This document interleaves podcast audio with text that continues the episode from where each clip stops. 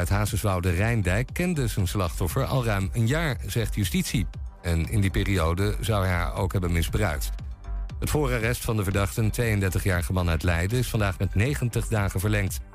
Bij het RIVM zijn vandaag meer dan 33.000 nieuwe coronagevallen geteld... en dat is het op één na hoogste aantal tot nu toe. Het beeld is overigens niet compleet door een storing. Intussen is de ziekenhuisbezetting weer aan dalen. Er worden nu 1360 mensen behandeld. Het laagste aantal in ruim twee maanden. Wisselende reacties op de versoepelingen, die morgenavond aangekondigd zouden worden. Zo zijn de winkels en kappers blij dat ze weer een beetje aan de slag mogen. Ze mogen klanten op afspraak ontvangen en dat willen de restaurants ook. Het heet reserveren, zegt Koninklijke Horeca Nederland. En het nieuwe kabinet gaat het bij de persconferentie over de coronamaatregelen over een andere boeg gooien. Zo gaat minister Kuipers ter verduidelijking van het beleid afbeeldingen laten zien. Een andere verandering is dat de gebarentolk niet meer prominent in beeld is. De persconferentie is morgenavond. Het weer bewolkt en mistig. Vanavond en vannacht breidt de mist zich verder uit. En morgen verandert er weinig. Het wordt maximaal 9 graden. En tot zover het ANP-nieuws.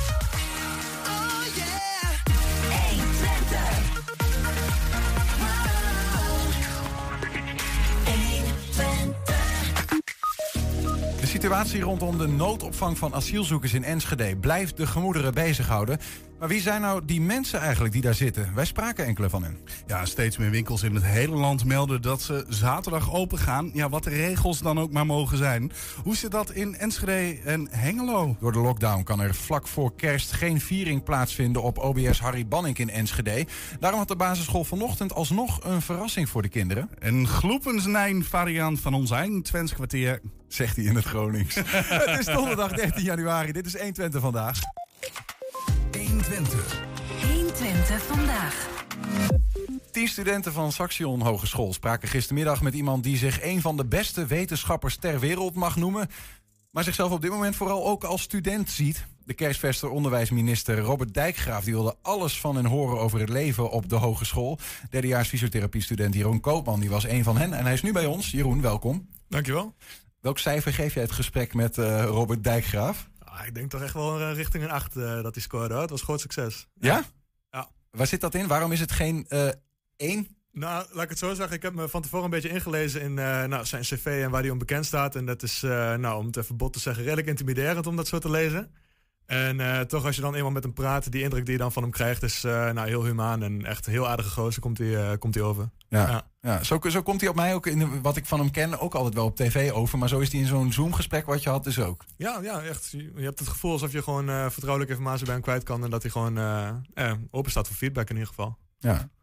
Um, hij begon met uh, de woorden: Ik was maandag heel vereerd om op bezoek te zijn bij de koning. Maar ik ben nog veel meer vereerd om met jullie te spreken. Ook een beetje een slijmbal, of niet? Ja, ik keek er ook wel een beetje raar van op. Maar uh, wel mooi gezegd, inderdaad. Ja, ja toen voelde je je echt een uh, koning. Dat ja, betreft. precies. ja. ja. Um, ik zei al even via Zoom. Een uur lang was het, geloof ik, hè?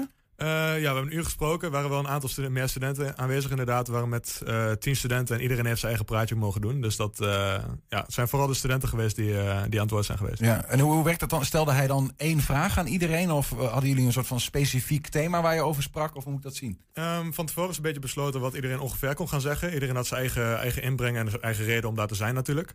En uh, de minister begon met het woord te openen, even de situatie toelichten. En hij stelde zichzelf uh, nou, gewoon een beetje open. Dus hij zei: Ik ben net begonnen als minister en ik wil graag dat jullie mij wat feedback kunnen geven over wat in jullie beeld uh, mijn taak als minister zou kunnen gaan zijn en wat ik zou gaan doen.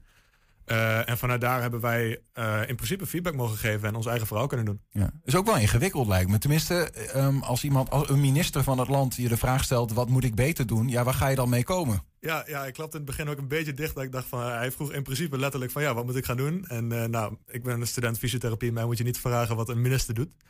Dus dat, uh, ja, dat was wel even een vraag dat ik dacht van, nou, even... Uh... En hoe ging dat dan? Vervolgens moest hij ook een beetje uitleggen van wat zijn dan bijvoorbeeld de mogelijkheden of uh, hoe, hoe, hoe onderzochten jullie dat vraagstuk? Um, nou, het redelijk algemeen gehouden wat dat betreft. Dus een beetje de, de huidige problemen in het onderwijs, het zij coronasituatie, studiekeuze, dat soort dingen hebben we met hem besproken. Um, maar verder niet, niet specifiek ingegaan op hey, dit moet je doen of dat nee, soort dingen. Vooral jullie eigen ervaring ook besproken daarin. Ja. Over die eigen ervaring gesproken. Hè? Je noemt de coronasituatie. Vandaag werd uh, bekend dat uh, nou ja, zeer waarschijnlijk uh, gemeld gaat worden dat jullie volgende week weer fysiek naar school mogen. Ja. Hoe reageer je daar zelf op? Heel positief. Ja, ja, het is met name de verhalen die je om je heen hoort. iedereen die, die kent het natuurlijk. Je mag nog niet naar school. En er zijn heel veel studenten die het er gewoon moeilijk mee hebben. Die qua motivatiegebrek zitten, geen concentratie meer hebben. Met name het studentenleven gewoon missen. Hun vrienden niet meer kunnen zien, et cetera. Uh, dus ik denk dat het hoog tijd is dat wij weer naar school mogen. En uh, dit keer hopen dat het zo blijft. Ja, ja is, dat, is dat vertrouwen er, denk je? Als dat zo, want ik bedoel, de vorige keer, ik weet ik heb volgens mij minister van Engels over het horen zeggen: dit nooit weer, zei ze. Ja, ja het, is, het zou niet de eerste keer zijn dat weer open gaat en vervolgens weer dicht, laat ik het zo zeggen. Nee. Dus uh, ik hoop dat het dit keer blijft. Maar uh, ik zou het niet, uh, geen weddenschap op durven te nemen. Nee. Um, als je het dan hebt over die coronasituatie en het gesprek wat je met, met Robert Dijkgraaf ook had. Ik begreep ook dat er werd aangegeven van ja, een, een, nadeel is dat het tijdens online colleges een hogere drempel is om vragen te stellen. Nou begreep ik ook van, je bent fysiotherapie-student, gaat misschien meer fysiek naar school dan anderen. Maar ervaar je dat ook zo, dat dat online lessen hebben gewoon, ja, dat dat toch minder goed werkt? Um, ja, het is met name ook gewoon makkelijker om de vragen niet te stellen. Om zelf uh, internet erbij te pakken. Of uh, sommige mensen vinden het ook wat, wat, confronterend om een vraag te stellen in een online sessie waar, nou, in sommige gevallen wel honderden andere studenten bij zijn. Uh, mensen willen natuurlijk ook geen domme vragen stellen, zeg maar. Dus dat, die drempel ligt inderdaad wat hoger dan in principe als jij na de les gewoon even naar een docent toe kan stappen. Ja. Dus ik denk dat dat, nu dat alles weer open gaat, wel wat meer mogelijkheden biedt. Ja. Hoe, hoe, is dat eigenlijk als je met hem spreekt? Hij, wat, wat je zei, hij is zelf student geweest, maar ook meer dan student. Werd uiteindelijk nou ja, een van de meest vooraanstaande wetenschappers van deze wereld. Ja. Merk je dat ook als je met hem uh, spreekt, dat, um, dat, dat hij, je, voelt hij jullie goed aan als studenten, zeg maar? Um, dat idee had ik wel in ieder geval. Dus met name, uh, hij is zelf natuurlijk uit de techniek. En ik was toevallig ook de enige student die niet in een technische studie zit die bij dat gesprek aanwezig ik geloof was. hij is natuurkundige toch? En de rest was ook in dat gesprek. En hij, de rest van jouw studenten, uh, medestudenten was dat ook vooral. Ja, Voel je je niet buitengesloten? Enigszins. oh, ja. Nee, maar het viel allemaal wel mee.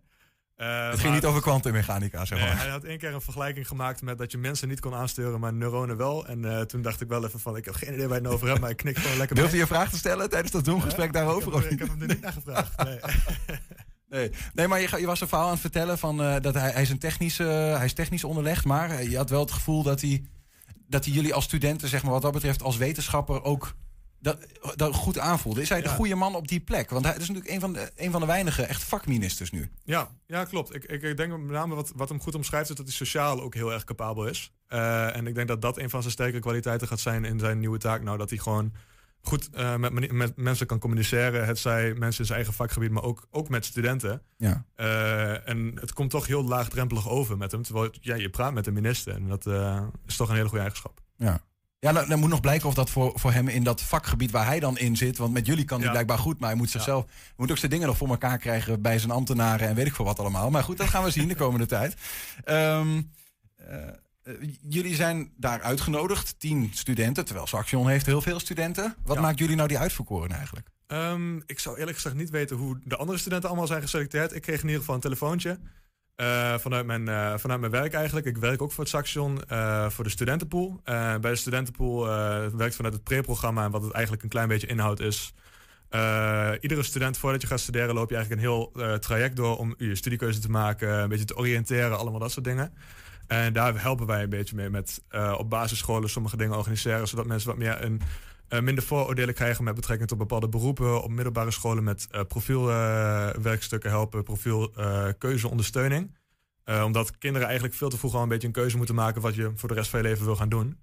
Um, en via daar ben ik in de studentcoaching beland. Mm -hmm. En daarom ben ik gevraagd om bij het gesprek aanwezig te zijn om dat verhaal aan de minister uit te leggen zodat hij uh, ook iets meer een beeld krijgt van wat er nog meer eigenlijk allemaal wel niet op Saxion uh, mogelijk is en wat er speelt en waar we ons mee bezighouden. Dat de Saxion-studenten soms ook een uitstapje maken naar de basisschool om daar te helpen. Ja, bijvoorbeeld de basisschool, middelbare school, uh, MBO en, en andere HBO-opleidingen zijn we ook gewoon aanwezig om nou, het zij mensen te helpen of überhaupt gewoon wat meer beeld te, te geven wat, wat het Saxion is, wat, wat de mogelijkheden zijn op het Saxion. Reageert hij daar dan ook op, op zo'n verhaal? Ja, ja ik heb, uh, hij, hij, hij vroeg er zelfs uh, een aantal vragen op door. Ik, uh, ik heb het verhaal gedaan en hij was zeer geïnteresseerd. Hij zei dat hij zoiets nog niet echt eerder expliciet benoemd had gehad.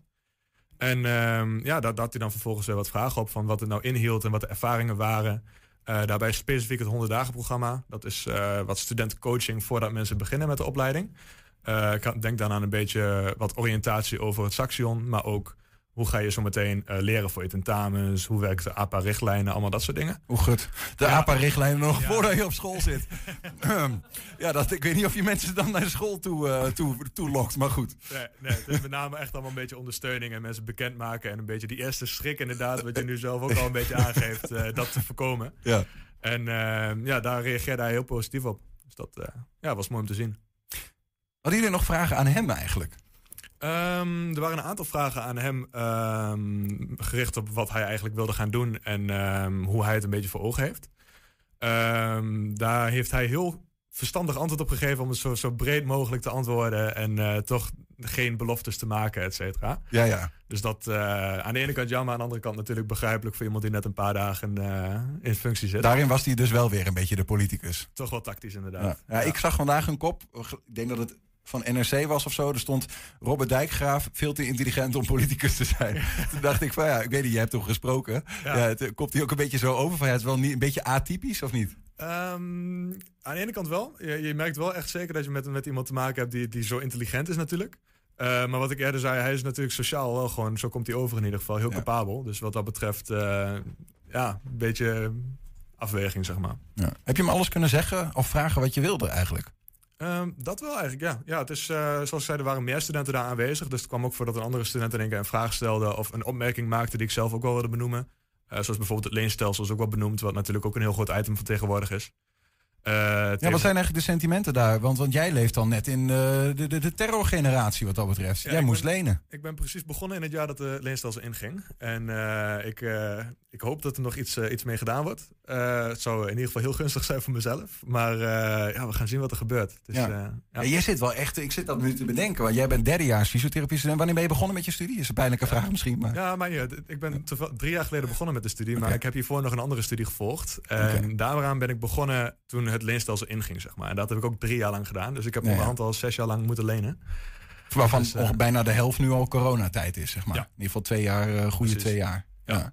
Dus je hebt daarin ook het verschil uh, kunnen zien. Ja, zeker, zeker. Ja. en dat is uh, ja, niet ideaal om uh, mensen te zeggen. Nee. nee, en dan over de studententijd nog niet gesproken wat dat betreft, zeg maar. Want die word je ook door de neus geboord, min of meer. Ja, zeker waar. Ja. dat, ik hoop dat er nog veranderingen gaat komen, maar dat is allemaal speculatie wat dat betreft. Mm -hmm.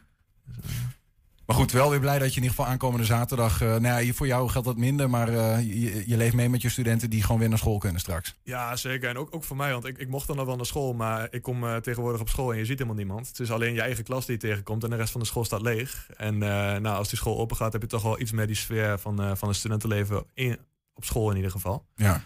Dus dat maakt toch een grote verschil, denk ik. Mooi. Uh, succes nog met uh, nou ja, het aankomende, wat is het nog, semester, nog een half jaar school in dit jaar. Hopen dat je dat in ieder geval helemaal fysiek kan doen en daarna ook nog. Ik hoop het ook, dankjewel. Dankjewel voor het gesprek. Jeroen Koopman was dat. Hij sprak gisteren met de nieuwe onderwijsminister Robert Dijkgraaf. Ja, zometeen. Door de lockdown kon er vlak voor kerst geen viering plaatsvinden op OBS Harry Banning in Enschede. Daarom had de basisschool vanochtend alsnog een verrassing voor de kinderen. We zijn ook als podcast te luisteren. Heb je ons al gevonden op Spotify of Apple Podcast of al dat soort platforms? Je vindt daar uh, elke uitzending en van elke uitzending één item uitgelicht. 120. 120 vandaag. Ja, sinds de eerste aankomst van asielzoekers in de noodopvang op vliegveld Twente is de pers niet meer welkom. De poorten worden, uh, worden angstvallig dichtgehouden op last van het COA. Dat is het uh, Centraal Orgaan Opvang Asielzoekers. Ja, dat weerhield ons er echter niet van om contact te maken met enkele mannen uit Syrië. die de oorlog in eigen land zijn ontvlucht. en na vele uh, omzwervingen uiteindelijk in de opvang van de evenementenlocatie op vliegveld Twente terechtkwamen. Buiten de poorten vingen wij ze op. Waar komen jullie vandaan? جاي من سوريا In Syrië. En welk gebied in Syrië? سوريا حمص القديمي En waarom zijn jullie, land ontvlucht? بسبب أوضاع المعيشية أوضاعنا صعبة شوي الأوضاع ال- يعني ما في بسبب الحرب طبعا سبب الحرب دمار في يعني هيك الأوضاع المعيشية سيئة ما في مثلا كهرباء غاز مازوت ما في أي مقومات الحياة أبدا معدومة. Hoe bevalt het hier, deze noodopvang? هذا الكامب يعني ماشي الحال يعني بس سيء شوي يعني. يعني خدمات آه، يعني مو زيادة. خدمات مو زيادة يعني خدمات صعبة شوي. يعني إنه إنه خمس ست أشخاص بالغرفة مثلا و- في عشر أشخاص في سبع أشخاص حسب الغرف. في ثمان أشخاص. آه، هلأ هون آه، الأكل. كمان يعني آه، ما بكفي ما بكفي العالم البشر عم تحكي ما بكفيها إنه الأكل ما بكفيها هلأ بهولندا على ما خبرت آه، إنه هون في عندهم آه، حظر ل 14 شهر. هلأ هولندا يعني بتنظر إنه بلا إنه بال 14 شهر إنه في مرض في حظر. هلأ إحنا قاعدين بغرف فيها 10 اشخاص 10 تخوت. شلون في حظر ونحن قاعدين هالعدد الكبير بالغرفة الوحدة؟ هلا بلد حلوة وكل شيء خدمات هاي بس توقعنا إن تكون أحسن من هيك الخدمة. Wat willen jullie? Willen jullie in Nederland blijven?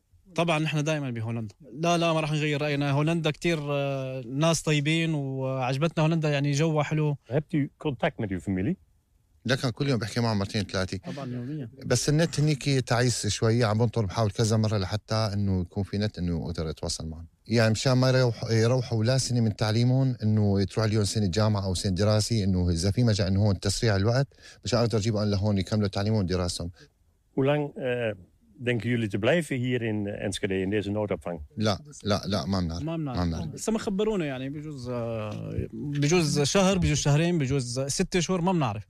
وبنتشكر الحكومة الهولندية على اللي عم يقدموا لنا اياه يعني Hoe ver bent u in het aanvragen zeg maar, van een verblijfsvergunning? ما خبرنا اي خبر من هالموضوع هذا لسه ما خبرونا Oké, bedankt voor het interview. شكرا لكم شكرا لهولندا شكرا بنتشكر للتلفزيون الشعب الهولندي طيب وعلى حسن آه، يعني استضيافنا عندهم وشكرا كثير للحكومه الهولنديه شكرا كثير شكرا كثير شكرا كثير شكرا هولندا Ja, mocht je denken dat heb ik nou net niet verstaan, dat dat niet de taal is die ik spreek, dan kun je dat allemaal terugvinden op 120.nl.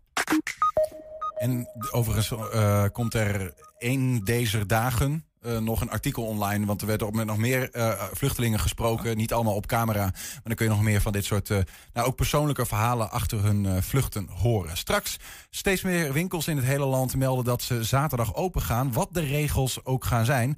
We vroegen ons af, hoe zit dat in Hengelo en Enschede? 120. 120 vandaag. Ja, leerlingen van basisschool Hanni- Harry Banning in Enschedese wijk Westelenbrink stonden vanochtend een verrassing te wachten. Ja, omdat de kerstviering voor de vakantie niet door kon gaan, werden die feestelijkheden vandaag ingehaald met een nieuwjaarswinterfeest.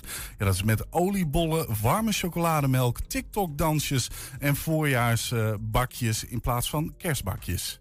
Wat heeft jullie doen besluiten om dit te organiseren vandaag? Nou, onze kinderen waren enorm eh, eh, teleurgesteld toen wij geen kerstfeest konden vieren. Hè, door de lockdown en de kinderen die thuis zaten. En ehm, dat heeft ons toen bewegen dat we eh, dit feest gaan organiseren. En dat is super mooi om te zien vanmorgen hoe die eh, kopjes van die kinderen enthousiast naar binnen kwamen. En yes, we hebben feest. Want zij En- wisten van niks. zij wisten van niks en de ouders ook niet. En het eh, mooie was, die ouders hadden echt zoiets van... ja, wij moeten, eh, dit moeten de kinderen eh, eh, weer beleven. Dit hebben ze nodig. Dus eh, ja, we zijn eigenlijk zelf helemaal enthousiast. Want het is echt eh, een- ja, een feestje voor ons. Om dit met kinderen te mogen doen. Wat zijn jullie allemaal aan het eten dan? Popcorn. Ook popcorn? Ja, ik heb gewaagd. Ja, Is het lekker? Ja. Dat is ook super lekker. Super lekker. Ja.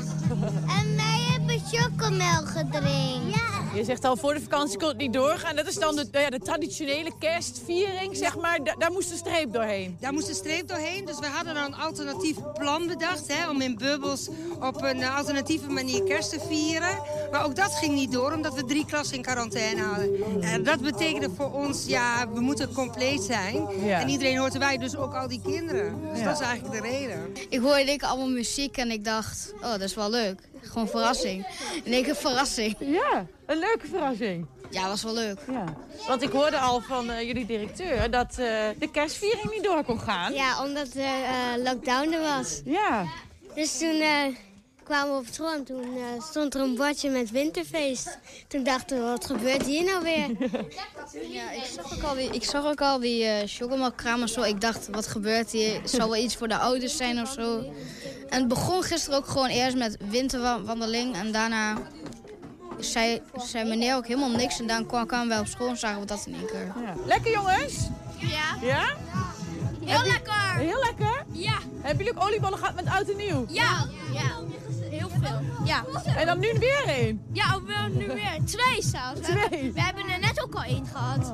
Ja, ik hoorde net al dat het echt een verrassing was voor jullie dat dit vandaag ging Ja, gebeuren. zeker, ja. Dus eh, vertel eens hoe dat ging toen je bij school aankwam. Nou, ik dacht van, eh, nou, wat gebeurt hier nou weer?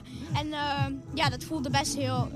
eh, ik dacht van, ja, dat is heel raar eigenlijk. Want ik wist niet wanneer we dit feestje zouden hebben eigenlijk. Kun je ons eens kort door het programma meenemen? Wat, wat kunnen ze allemaal doen vandaag? Ja, we hebben een, ehm, een programma in elkaar gezet waar ook veel buitenactiviteiten zijn. Een van de buitenactiviteiten is de wandeling en de speurtocht. Een mem buitenmemory. ehm, waar ze als groep ehm, iets kunnen eh, winnen. Hè. Ook voor de zilveren weken. Dat ze, voor die groepsvorming is dat heel erg goed. Dat we met elkaar zijn.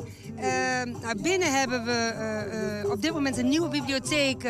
en daar zijn ze aan het voorlezen. Er zijn films. Ze gaan zelf op de foto. Er worden eh, bolletjes geplant omdat we geen kerstbakjes kunnen maken. En, ehm ja, dus van alles te kerstbakjes, maar voorjaarsbakjes? Ja, Ja. geen kerstbakjes, maar voorjaarsbakjes maken. Ja, in, in principe is er van alles te doen. En vanmiddag sluiten we af online in alle klassen met een bingo, wat hier heel erg populair is. Heel veel dingetjes te doen vandaag. Wat is het leukste? Het allerleukste is dat we niet hoeven te werken. Heel goed. En voor jullie? Wat vond je het leukste tot nu toe? Niet werken. Niet werken.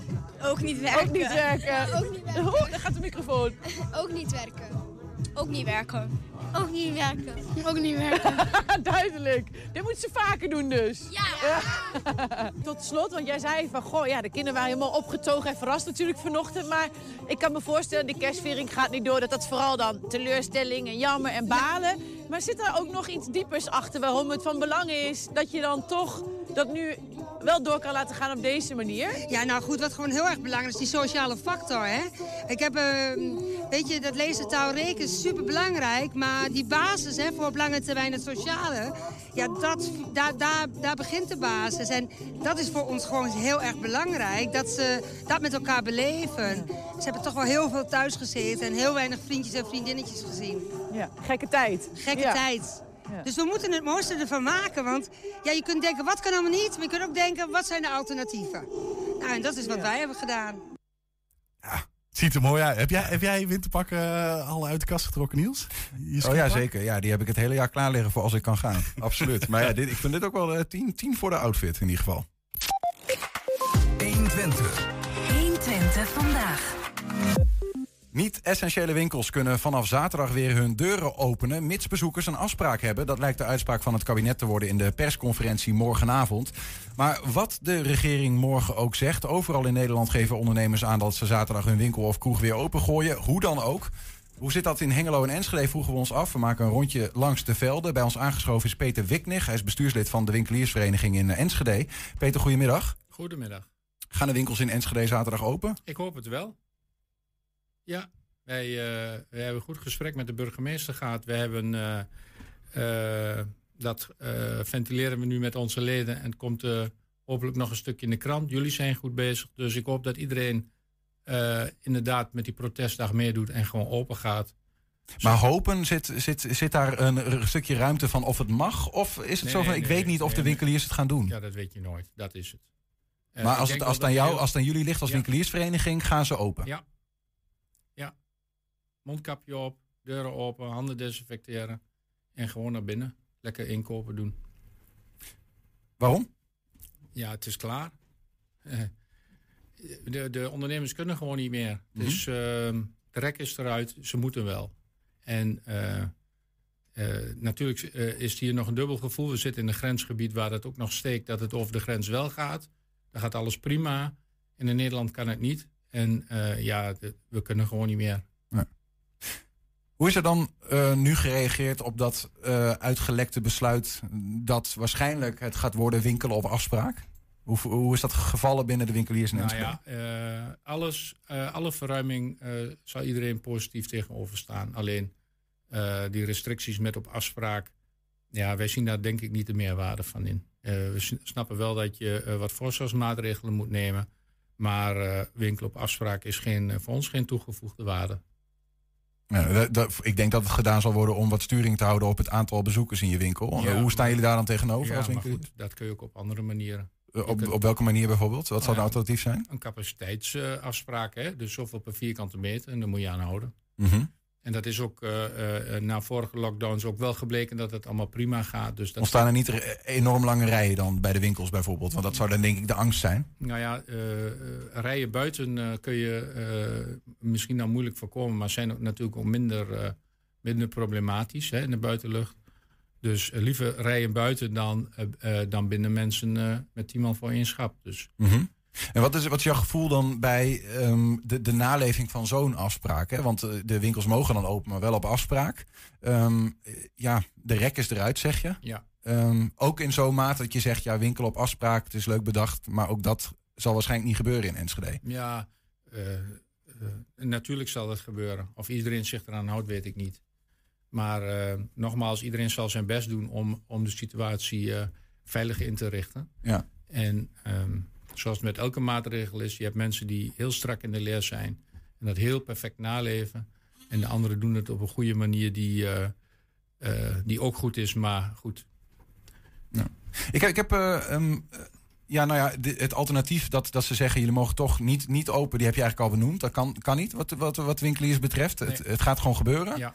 Maar er is nog een ander alternatief. Ehm, stel dat het besluit wordt dat op een bepaald moment afspraak en alleen voor gevaccineerde en genezen mensen. Hoe staat de winkel in het Enschede daar tegenover? Nou, eh, zoals, ik de, zoals het er nu uitziet, hoeven we daar niet over na te denken. Want we hebben vanmorgen een gesprek met de burgemeester gehad. En het schijnt landelijk echt een probleem te zijn om 2G erdoor te krijgen. En eh, ja, zolang dat niet aan de orde is, hoeven we daar ook niet over na te denken. Nee. Dat gaan we ook niet doen. We willen gewoon open. Ja. Open. Dus die, die hypothese die hoeven we niet eh, te Nee, bespreken. nee. duidelijk. Dat gesprek met de burgemeester, hoe, hoe, hoe ging dat, waar, waar ging dat eigenlijk over in, in het algemeen? Nou ja, dat gaat over dat eh, de nood echt hoog is. En dat wij gewoon eh, met de rug tegen de muur aan staan.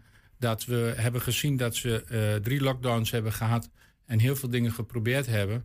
En dat het gewoon niet langer kan. Er moet gewoon een andere manier komen om hiermee om te gaan. Mhm. En wat dat is, dat eh, moet het kabinet dan maar zelf beslissen. Maar wij kunnen gewoon niet. Bedoel, als de rek eruit is, dan knapt het elastiek. Het wil gewoon niet meer. Ja. En hij heeft daar eh, positief op gereageerd, als in hij is het met jullie eens Nou, daar. hij heeft, hij heeft er eh, zeer begripvol op gereageerd. En hij geeft ook aan dat burgemeesters in Twente allemaal op dezelfde lijn liggen wat dat betreft. Ja, gaat geloof ik van, dat zal nu ongeveer zijn in het Veiligheidsberaad eh, vandaag ook daarover eh, dat geluid vertolken Ja. binnen de andere Ja. burgemeesters. eh, Ja, dat heeft hij ons beloofd. En, eh, maar hij zegt, eh, ga er maar vanuit dat eh, de eh, meerderheid op één lijn ligt wat dat betreft. Ja. Dus ieder, ze staan er eigenlijk allemaal zo in. Wat zegt hij dan over eventuele eh, handhaving van eh, regels die er nog wel zijn? Want dat lijkt me dan zo'n lastige spagaat. Aan de ene kant zegt hij, ik begrijp jullie. Aan de andere kant is hij de burgemeester die moet optreden... als winkeliers zich uiteindelijk niet aan die winkel op afspraakregels houden. Ja, klopt.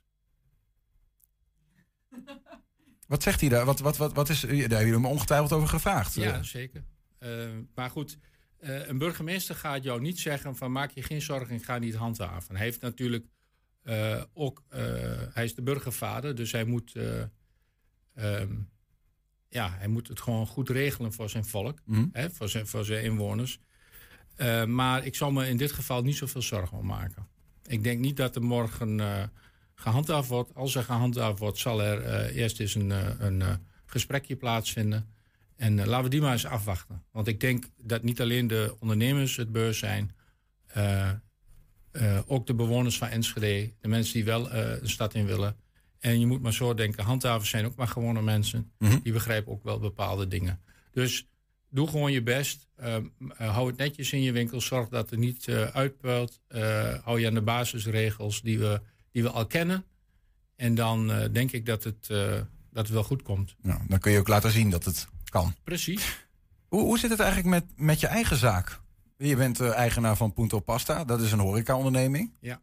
Eh, die mag nog niet open. Nee.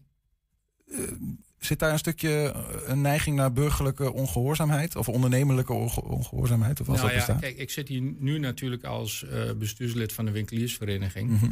En eh, ik kom op dit moment op voor de winkeliers. En achter de schermen doe ik, eh, denk ik, ook genoeg om voor mezelf op te komen.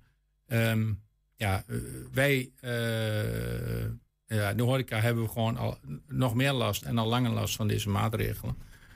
En ehm, eh, ja, heel interessant is dat eh, vanuit de retailkant dit wel tot een actie is gekomen en de horeca eh, collectief wat minder.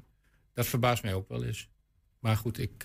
Jij zou zeggen, horeca, stand up your game. Ook, wij gaan ook gewoon zeggen dat we open kunnen. Nou ja, en we het gaan maakt niet, maakt niet uit. Hè. Kijk, we moeten, ehm, eh, we moeten wel wat eh, meer van ons laten horen. Ja, dat denk ik wel. Ja. Maar dat betekent niet dat Punto Pasta gewoon de deuren op een gegeven moment weer opent. Ehm, nou, wij zullen dat nooit alleen doen. Je, ehm, je, je moet dit gezamenlijk doen. En dat is ook mooi nu aan. Je merkt de laatste twee dagen in de, bij de winkeliers. Dat, dat, dat cumuleert naar zo'n zo'n situatie van. Nou, we doen het gewoon. Mhm. En de horeca heeft het schijnbaar nog niet bereikt. Ehm, ik denk zelf eh, dat het komt omdat eh, de horeca nog een, eh, een eh, stadium verder is dan, eh, eh, dan de rek eruit. Ik denk dat wij gewoon werkelijk zo lam geslagen zijn dat we, ja, dat het gewoon niet lukt op dit moment. Ik bedoel, Dat de, de puff er niet meer is om Ja, actie te voeren. ja, ik, ja dat denk ik. Is dat ook vanuit eigen ervaring zo? Nou ben je er wel echt... Ik bedoel, het, is, bij ons niet meer, ehm, eh, niet meer een kwestie van dat we schade lijden. We lijden al eh, drie lockdowns schade. Eh, het is op dit moment zo dat eh, eh, de balans zo negatief staat dat we ook al in de toekomst heel moeilijk zien hoe we daar weer uit moeten komen. Maar morgen open betekent niet dat de schade voorbij is. Hè? Dat denken heel